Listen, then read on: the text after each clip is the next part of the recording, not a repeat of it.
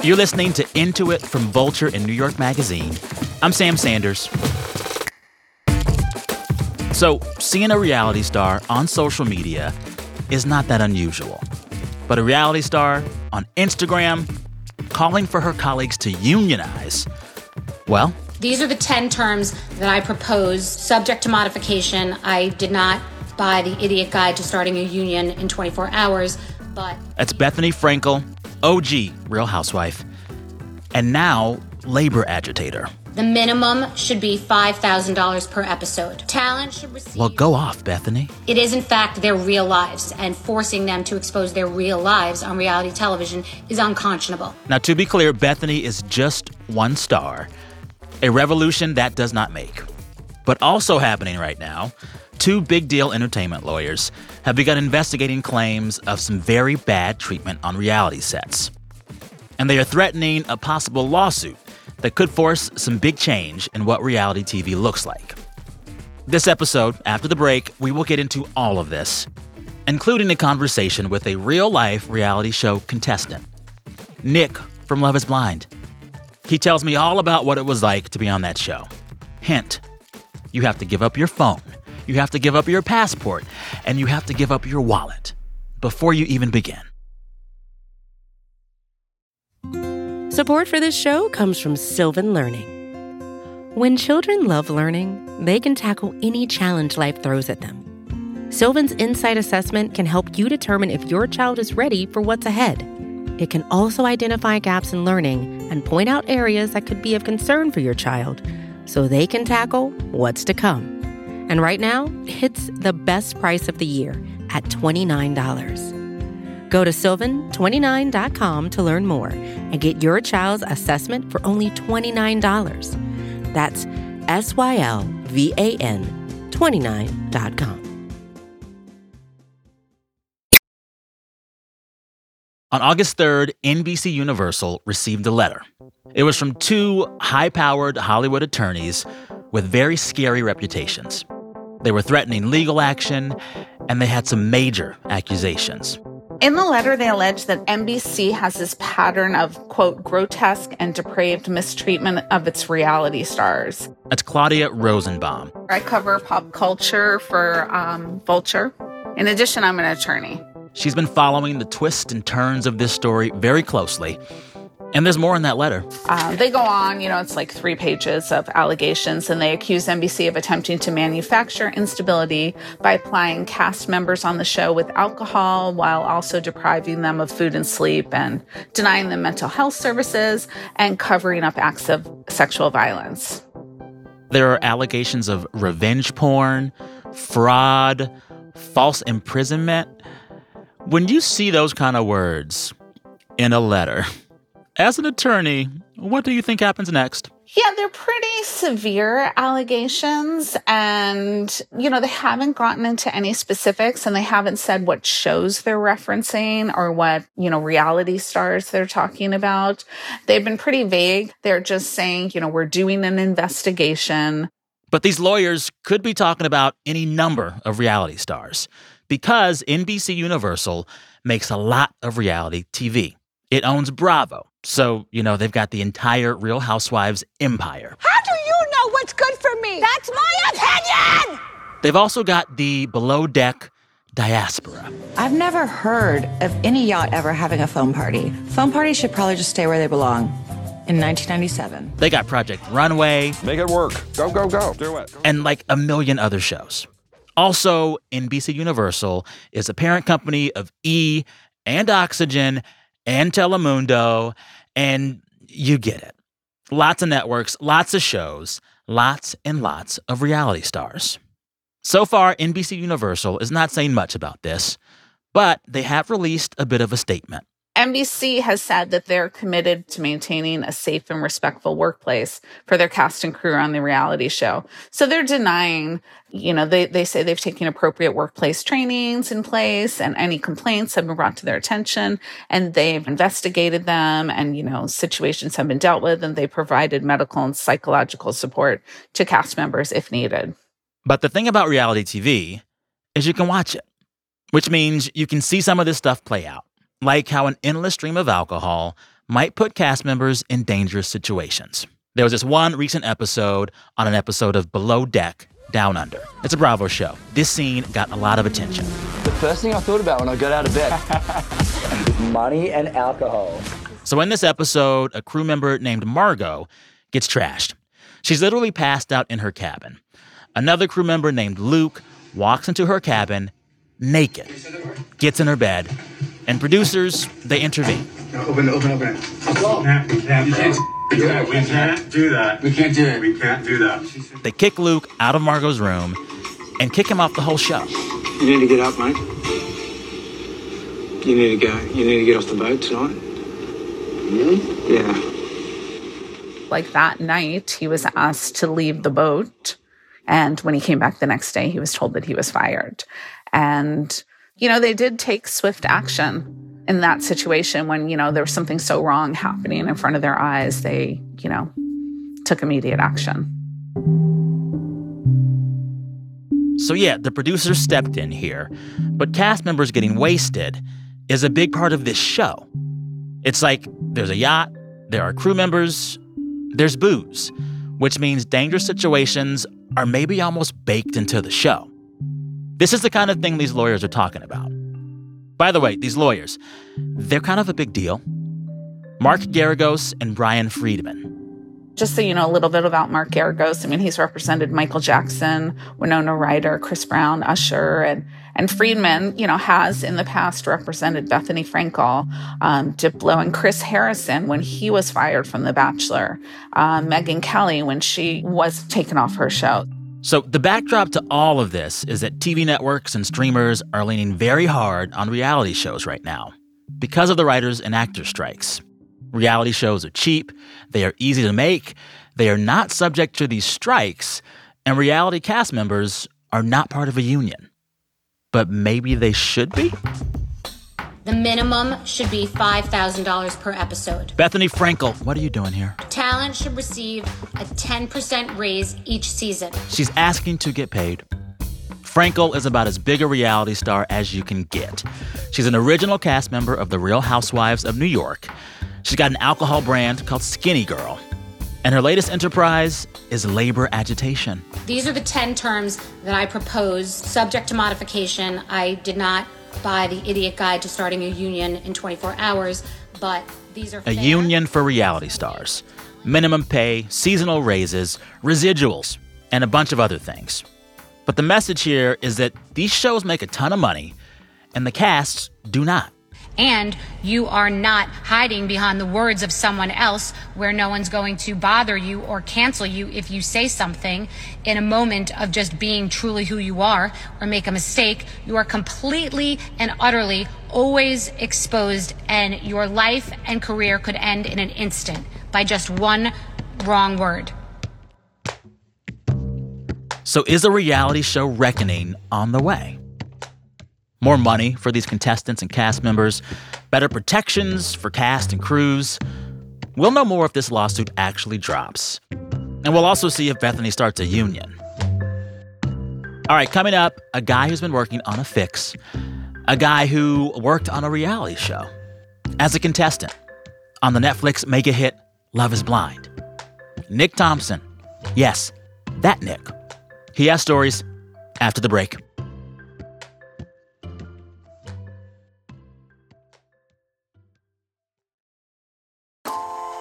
Calling all female runners, it's time to lace up and join Team Milk. Since the 2022 New York City Marathon, Team Milk has sponsored female marathon runners nationwide, providing support and shining a spotlight on their unique stories, perseverance, and drive to go the distance. Why milk? Dairy milk is an excellent nutritional ad for both marathon training and recovery.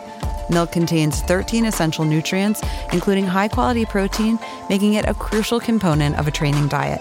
Plus, it's one of the best beverages for hydration, even better than water. The same electrolytes that are added to many of your favorite sports drinks are found naturally in milk. And in 2024, Team Milk is taking the next step to empower female runners by launching the only women's marathon in the US designed for and by women.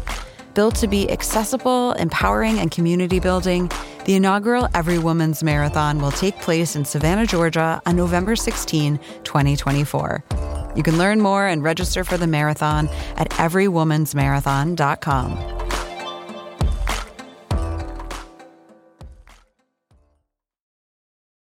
Love is Blind on Netflix is huge, a cultural juggernaut. Welcome to Love is Blind. The pods are officially open. Perhaps because the premise is a little bonkers. A bunch of single people hang out in these rooms called pods. They talk to other single people from their pods. They date them from their pods. This is Nick. Who's this? It's Trisha. Hey, Trisha. And the whole time, you don't get to see the person that you are ostensibly falling in love with. There's something about your voice. That's what everyone keeps telling me. But Until you are ready to propose. You're holding my mother's engagement ring. Will you marry me? Hoping for the best, but will we come boss? Remind me, how long was it from the first conversation with this person to engagement? So it's about 10 days. Oh my God. That's Nick Thompson. He was on season two of Love is Blind. He got engaged and he got married on the show. Oh, my beautiful girl.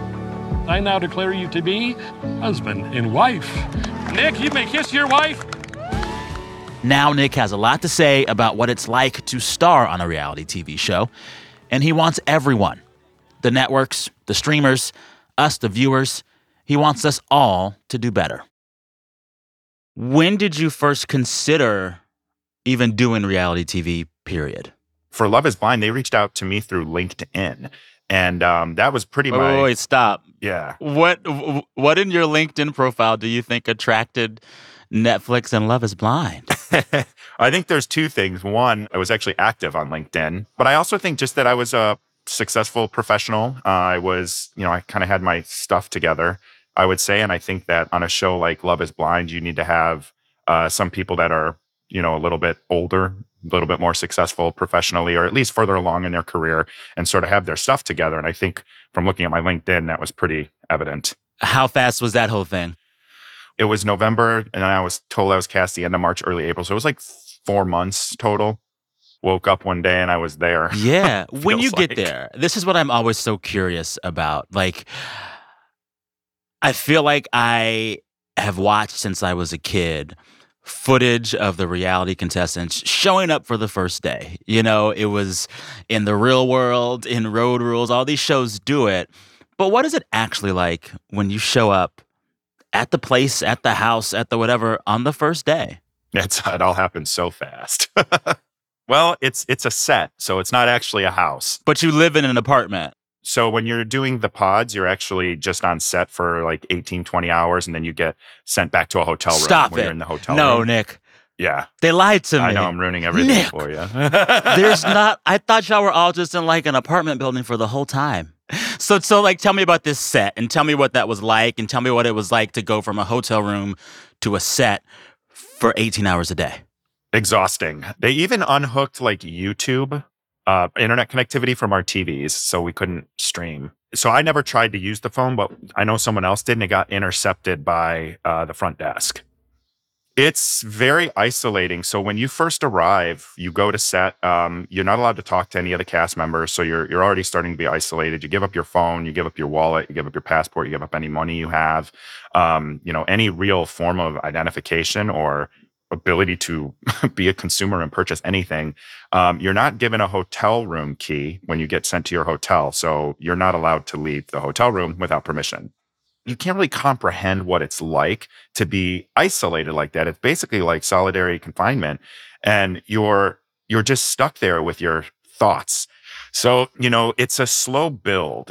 They slowly take away your identity. So when you get there, you're okay, you can't talk to anyone. Okay, well, give us your phone. We knew we were going to give the phone. None of us knew we weren't going to have our wallet or any identification, which I mean, imagine that. So you couldn't even like flee it. Like you couldn't even say one night at midnight, "I'm fleeing. I'm done with this," because you have no wallet, you have no ID, you have no money. You can't go anywhere. imagine it's like the Texas Chainsaw Massacre. You finally get away from Leatherface, and then you get a car that stops you, and you're like, "Oh my god, I've been held captive by a reality TV show." Right? Like, what's going to happen if you leave? You literally can't leave. Did you ever expect before you went on to Love is Blind that you would come out of that show and that process comparing it to the Texas Chainsaw Massacre? no. That's probably the most thought provoking question I think I've ever answered. No, I didn't. I'm very curious. You're telling me a lot about this experience. How much are you allowed to tell me? Did the contract you sign have an NDA? Uh, yeah, the contract does have an NDA, and I'm telling you things I probably uh, would violate that NDA, but you are legally protected to whistleblow on your working environment. So I, I take that approach and I'm explaining and whistleblowing on poor working conditions, inhumane treatment, and you know my expectations for a better reality TV production process. So you know, there, it's an unfortunate thing that in these contracts and these NDAs, and they scare you into not wanting to leave either, because if you leave during production, you owe them 50K in damages. Stop, stop, stop, stop, stop, stop, stop, stop, stop, stop, stop. Are you serious, Nick? Netflix is going to make you pay them $50,000 if you choose to leave your reality TV prison cell. Without a producer's permission, yes. Did you have any idea that that was one of the stipulations of your contract when you signed it? I read the entire contract. I had to have some amendments. You did? Oh yeah, oh yeah. I'm, I'm not, I'm not an idiot. Like I'm not gonna. but I'm, but, but let's be real here. I bet a lot of your fellow contestants did not read it. Oh, I'm sure they didn't. I'm sure there were elements Yeah. like that though that that you had to know. But when you're reading this contract, because it's so unreal or and outside of the realistic life that people live, that you really don't even comprehend what these contracts are saying until you look at them in retrospect. It's really like false imprisonment in a lot of cases. What were the producers doing in the midst of this extreme isolation for all the contestants? Were they helpful to y'all? Were they nice and kind to you? Were they the prison wardens? How did they play into this? I think they they play into all of those that you said. They are from before you even go on the show, your producers are treating you like they're your friends and they're getting to know you. But what they're really doing is getting to know what levers to pull, getting to know your triggers, getting to know your insecurities, getting to know how they can get you to do the things that they have predetermined that they want you to do. And so, you know, I, I think you get a little bit of the the friendly vibe from that. They also don't want you to actually leave. So they they try to toe that line of warden and and line of I'm your friend and I'm here to help you find love and find out what's best for you and you know I'm I'm not going to manipulate you into saying or doing anything and then that's what their that's what their job is quite frankly. Their job's to produce entertaining TV. What was the worst thing the producers did to you, in your opinion? They didn't do anything deliberately bad to me. They were very damaging to Danielle. and not do anything but be in my head. I sat in the closet. I locked the door. I shut this, and I sat in the closet. they were uh, saying things to her asking her questions uh, like just killing her her confidence and trying to exploit um, her insecurities and i mean she had a panic attack in mexico they made her look crazy and didn't tell me she had a panic attack and told me to go talk about the party i was at with all the couples Oh no. and she was just coming down from it um, i don't know maybe an hour earlier But you know what? Hmm. I just wanted to get back with you. It, Yeah. I literally was like, "Can I leave? Can I can I leave?" Yeah. I mean, it looked like you were having fun. Looked like Yeah. What do you think I was doing out there? I was bored. you watched it. Yeah. Well, I watched part of it. no no psychologist no mental health expert no one just producers but we were all struggling we were all struggling um, as it was going on we were struggling in anticipation for an airing um, i think most of us were were a little uneasy at the very least but when you're filming like you just don't realize it's happening because you're just slowly being chipped away um, from a mental and physical perspective because you're exhausted. You're you're not sleeping right. You're not eating right. You're not getting exercise. It just takes its toll on you because you start to wonder like what's real and what's not. And then you watch the show back and it's like you're getting gaslit because you're like that didn't happen that way. I did not say that to that person. They left out the context of that scene. And that is that's a hard thing to to go through. Do you think you got a villain edit in post? no. I Okay. i don't think i got a bad edit at all. Okay. Because a lot of folks don't say that. I think a lot of people do get bad edits. I mean, there were people on my season that were misrepresented and given a villain edit.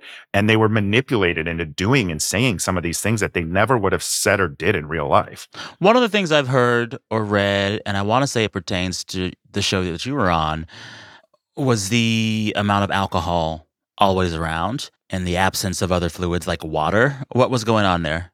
So from the moment you get there all the way until you're you're like on set when you're back home, like you uh, you have limited access to food and water. It's definitely not at your discretion, but there's just always alcohol. And if there wasn't alcohol, Really? alcohol showed up very shortly thereafter. Really? Yeah. Did they tell you to drink or just leave it there? Um, they encourage. I would say they don't tell you, but they they encourage you to to drink for sure. Um, there's always alcohol when you're filming. That was actually one of the the uh, policies was that if if you're filming, there's alcohol available. All right, time for a break. When we come back, I play devil's advocate with Nick and ask a simple question Didn't you know what you were signing up for? Stay with us.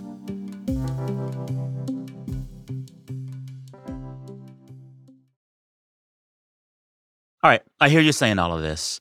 They plied us with alcohol. We were isolated. We had no phone, wallet. We could not escape. We were locked in hotel rooms. I hear this, but I also am like, some of this you would just expect, at least on a small scale, going on a reality TV show.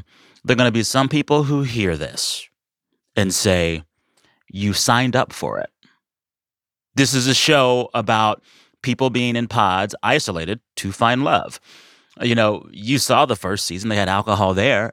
People will say, since the days of the real world, reality TV has kind of worked with like alcohol and drama. What do you say to folks who are just like, you know what, Nick? You signed up for this. Here's what I will say. You, again, don't know what you're signing up for, right? You don't realize what the isolation is going to do to you. You don't even know you're going to be isolated for two or three days before you even start filming. And then you're going to be isolated in Mexico for another two or three days after you're done in the pods. And you don't know that you're not going to have adequate access to food and water. I'm also very keen on the fact that you cannot sign away your basic human rights, right? I don't even really have a lot of patience for the you signed up for it crowd anymore because they're just upset and they're upset about something in their life and they're projecting that out onto reality cast members who were clearly exploited and not treated like human beings and subject to defamation, misrepresentation, and you can't say anything. And these are all in the contracts, but you don't know what it's actually like until you live Yeah. it. How much did you make from doing the show? You get a thousand dollars a week. So, how much was that for you total? Uh, ten thousand dollars when you include after the altar, which uh, when you're in the pods equates to about seven dollars and fourteen cents a minute or an hour. I am very sorry. I'm very sorry. You don't have to be sorry, man. It's all good. I survived. That, but that kind of sucks. Like, how do you feel? I'm mad on your behalf just hearing you tell me this. How do you feel right now? I feel, you know, I feel like there needs to be a lot of change in this industry. And, you know, as you alluded, all the way back to real world days, all the way back to, you know, and I've actually unfortunately talked to people from like talk shows in the 80s who have had ex- extremely similar um, situations where they're being put into scenarios they're they have no idea they're getting into. So I think we need change, um, and that's kind of where I find my fire. So I think we have to we have to get some basic labor practices around uh, these reality shows because they're making billions of dollars and there's no residuals, there's no excess payment. They're you know pumping out two seasons a year now, and what do we have? It's global. I want you to talk more about these protections you're fighting for, particularly in the context of your experience on Love is Blind. What protections would you have wanted to have then? First and foremost, there needs to be uh, lawyers that can review these contracts. Someone needs to inform these production companies of what's legal and what's not. So we have to get these contracts to not just completely benefit the production companies. I Mm. mean, if you read these things, there's like 30 page, mine's like 30 pages long. Mm. And there's, like I said, 50K if you leave. If you speak out against the edit, you can be fined up to a million dollars each time. Like, That's insane. are you kidding me? So you can you can defame me, Mhm. misrepresent me, and I have no recourse, which it says Yeah. in the contract, but I can't speak against the defamation. I think one of the most important things we need to do is actually support people in their mental health and wellness because no matter what the show is, it, it's a takes a toll on your mental health. You're making these insane life altering decisions every day in a pressure cooker environment. And so I think we need to have uh, independent mental health support before the show, during the show, and then after the show. But um, you know, we we can produce ethical reality TV. People are dramatic in general. We'll still have the drama. It's just maybe we won't damage people from an emotional or physical perspective uh, while we do it. It's not the Hunger Games. Well, it is the Hunger Games. People would watch. we know that. People would watch the Hunger Games. I know. I know. Will will ethical reality TV be as fun to watch? I think so. I think it would be a different experience. Um, but I think that if we do produce ethical reality TV, which is, you know, from my perspective, something that's very doable, I think it'll be a different experience, but it'll still be an entertaining one. I just don't think we have to exploit people in the process because it does severe long term damage. I personally, I wonder I wondered it this morning too. Am I ever going to feel like I felt before this show? I want you to unpack that for me. How do you want to feel? What is that feeling you want back? You know, I went into this in the best mental space I think I've probably ever been.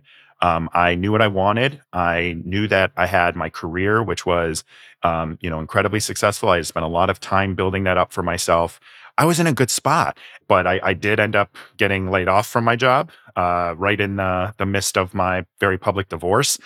Now, when I do job interviews, I have to have a whole separate interview where it's how do you navigate being a public figure and what happens when customers uh, recognize you? How do you handle that? How do you direct it back to business? And how do you manage, um, you know, working with analysts when people may not take you as seriously because they saw you on a TV show? It's a, there's like a whole extra layer of things now in life and in my job and in career that I have to like go through an extra hoop, um, which is, you know, it, it's tough. So it really has just impacted, um, you know, so many aspects of your life. I just don't think you can anticipate that. So you have a group organizing uh, to help reality stars, past, current, and future. And I'm sure you've seen uh, by now this legal letter recently about workplace protections for reality show stars. And you've probably seen Bethenny Frankel, one of the most famous Real Housewives of all time, calling for a reality TV union. With all these things happening at once, your work, her work, this legal letter, do you think we're on the cusp of some big change in the way these companies treat reality TV contestants? I think it's coming whether they want it to come or not. More and more people are obviously speaking out. And I think all of us coming together is going to be what forces change in the industry. So I have uh, co founded the UCAN Foundation, which is the Unscripted Cast Advocacy Network. Uh, we have immediate void we're trying to fill right now by you know partnering up with mental health professional and legal professionals to make sure that people know what's going on like they can go into a show understanding what's legal and what's not, understanding their rights. And then after the show, when your whole life just changes with like the snap of a finger. Um, and so we're doing that, but we also have the advocacy part, right? Which is working towards change because the time is is now for a variety of reasons but one of them is with hollywood on strike there's just more reality tv being produced and if there's more reality tv being produced that means there's going to be more people that are uh, mentally and physically damaged coming out of these shows so it's it we're in this moment where we need to stand together, understand that we are workers and we are making a plethora of cash for these production companies and we deserve protections and rights and negotiating power and all sorts of um, you know typical labor laws that somehow reality TV production has escaped. That was Nick Thompson. He got married on Netflix. Now, Nick helps run an advocacy organization for people who are about to star, are starring, or have starred on reality TV. Also, we reached out to Netflix and the production company that makes Love is Blind just to see if they wanted to respond to any of this. We did not hear back. All right, Into is hosted by me, Sam Sanders. This episode was produced in collaboration with the Vox podcast Today Explained. Production by Siona Petros and editing by Jolie Myers. Fact checking by Laura Bullard. Engineering support from Patrick Boyd and David Herman. Also, listeners, if you want to hear more of this voice, I have been doing some guest hosting over at Today Explained. Go check out that feed. It's fun. Dare I say, and I mean this, It's my favorite news podcast. All right, Into It is produced by Janae West, Travis Larchuk, Gabi Grossman, Jelani Carter, and Taka Zen. Our fearless editor is Jordana Hochman. Our engineer is Daniel Turek. Our music is composed by Breakmaster Cylinder. And the executive producer of audio at Vox Media is Nishat Kurwa. Listeners, we are back on Friday with a brand new episode. Till then, in the spirit of reality TV, if you got some time to kill, might I invite you to go watch The Real Housewives of Potomac? My God. The perfect kind of drama. Okay, bye.